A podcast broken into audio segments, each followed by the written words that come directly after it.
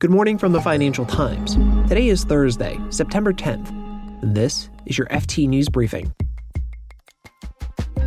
Wall Street is shrugging off tensions between the US and China, and the ECB is addressing the strong euro. Plus, LVMH is trying to back out of its $16.5 billion deal to buy Tiffany. Will their arguments hold up in court? I'm Marc Filippino, and here's the news you need to start your day.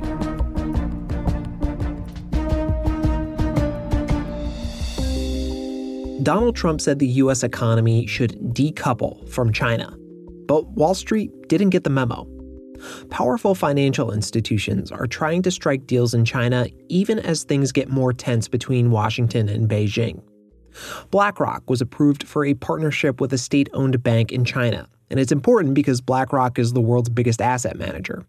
Just a few days later, Vanguard said it would relocate its regional headquarters to Shanghai Meanwhile, Citigroup is now the first U.S. bank to get a fund custody license in the country. The moves come as Beijing moves to liberalize its heavily protected capital markets.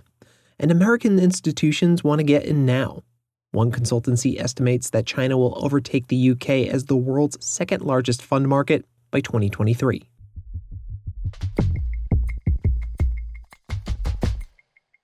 The euro has become a lot stronger over the past few months and it's worrying policymakers at the European Central Bank. The main concern is a euro that's valued too high against other currencies could hold back the EU economy and drag down prices.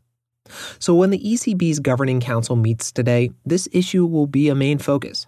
And as the FT's Frankfurt bureau chief Martin Arnold explains, the ECB has to react from last month's move by the Federal Reserve.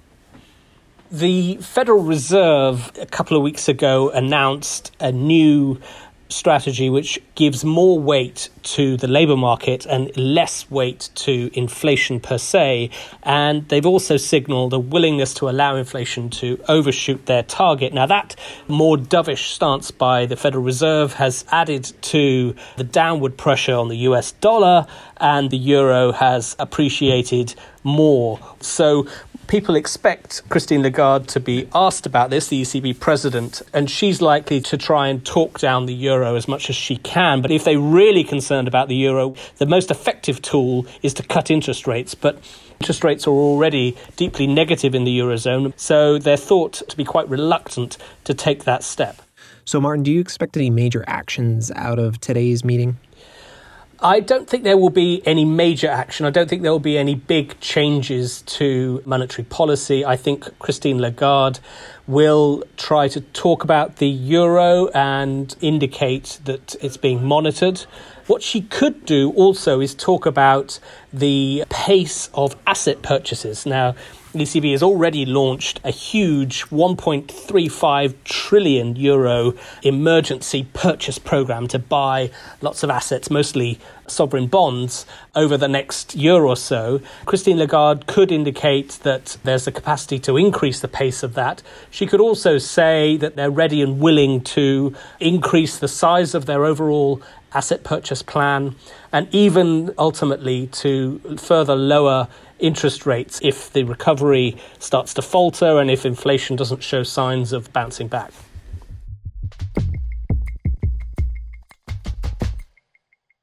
If you know Louis Vuitton and Moet, you know their parent, LVMH, the world's largest luxury group. And last year, it moved to add U.S. jewelry company Tiffany to its collection. Now, LVMH said it had to pull out of the nearly $16.5 billion deal to acquire Tiffany after the French government urged delays. But Tiffany isn't buying this excuse. I'm joined by the FT's U.S. corporate finance and deals editor, James Fontanella Khan. James, the deal sounds dead. Is the deal dead? Marc, this deal is far from dead. It's going to be litigated in the courts and it's going to be a bitter fight on all aspects. So, James, if it's far from dead, what are both sides arguing here? What, what, are, their, what are their cases?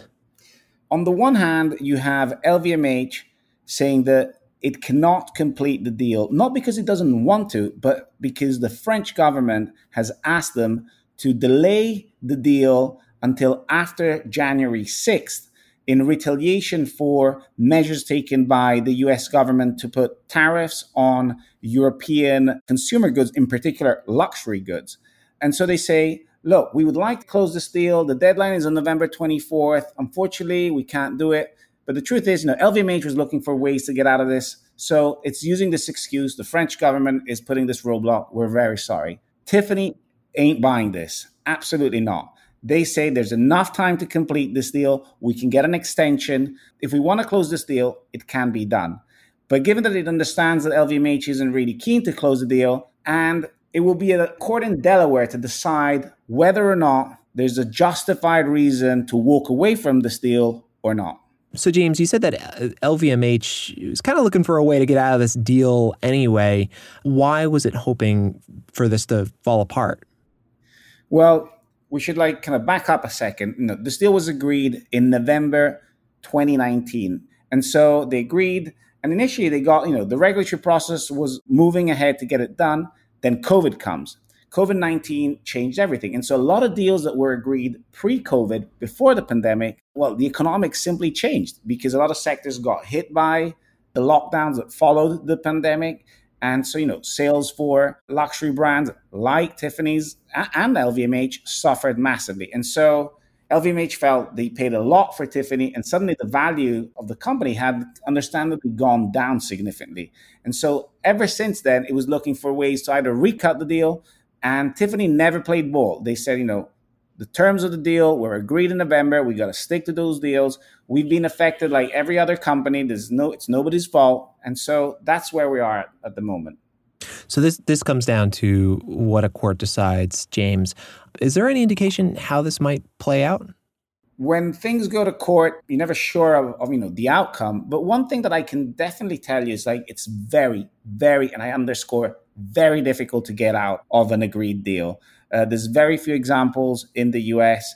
The courts tend to side with the parties respecting the agreement. Uh, but we don't really know if COVID can be considered a, a, material adverse effect. Something needs to change that is unusual, that is just really particular to one company. But in this case, it's very different. Everybody has been impacted by COVID.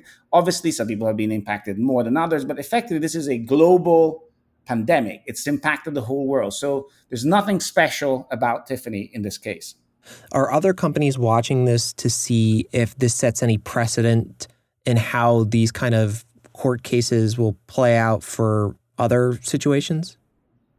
Absolutely. This case will be followed closely by a lot of companies that agreed deals before the pandemic. Uh, a number of, of, of, companies that entered uh, into uh, M&A agreements have been in disputes since the pandemic started, precisely because a lot of buyers have the so called buyer's remorse. They feel like they want to try to find a way of getting out of a deal because, you know, the economics of it has changed. Everybody's trying to shore up their cash. They don't really want to spend a ton of money on a company that has been clearly affected by the pandemic and might take months, maybe years to recover. James Fontanella Khan is the FT's U.S. Corporate Finance and Deals Editor. Thank you, James. Thank you, Marc.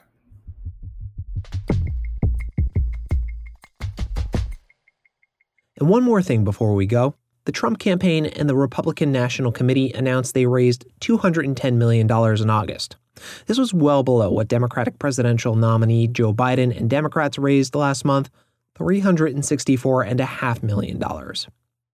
We learned something else about Mr. Trump yesterday. An audio recording from March revealed that Mr. Trump knowingly downplayed the danger and deadliness of COVID 19 to avoid panic.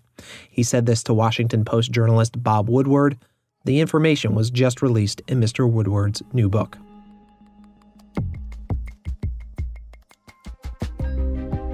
You can read more on all of these stories at FT.com. The FT is holding the first in a series of events examining the world's new economic reality in light of COVID 19. Join U.S. markets reporter Colby Smith and our U.S. pharma and biotech correspondent Hannah Kuchler next week. They'll consider what's next in the race for a vaccine. That conversation will be on Tuesday, September 15th at noon U.S. Eastern Time. You can learn more at ft.com slash new economic reality or find the link in the show notes. This has been your daily FT News Briefing. Make sure you check back tomorrow for the latest business news.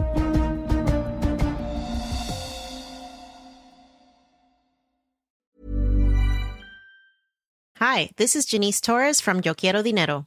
From a local business to a global corporation, partnering with Bank of America gives your operation access to exclusive digital tools award winning insights, and business solutions so powerful you'll make every move matter. Visit bankofamerica.com slash banking for business to learn more. What would you like the power to do? Bank of America NA, copyright 2024.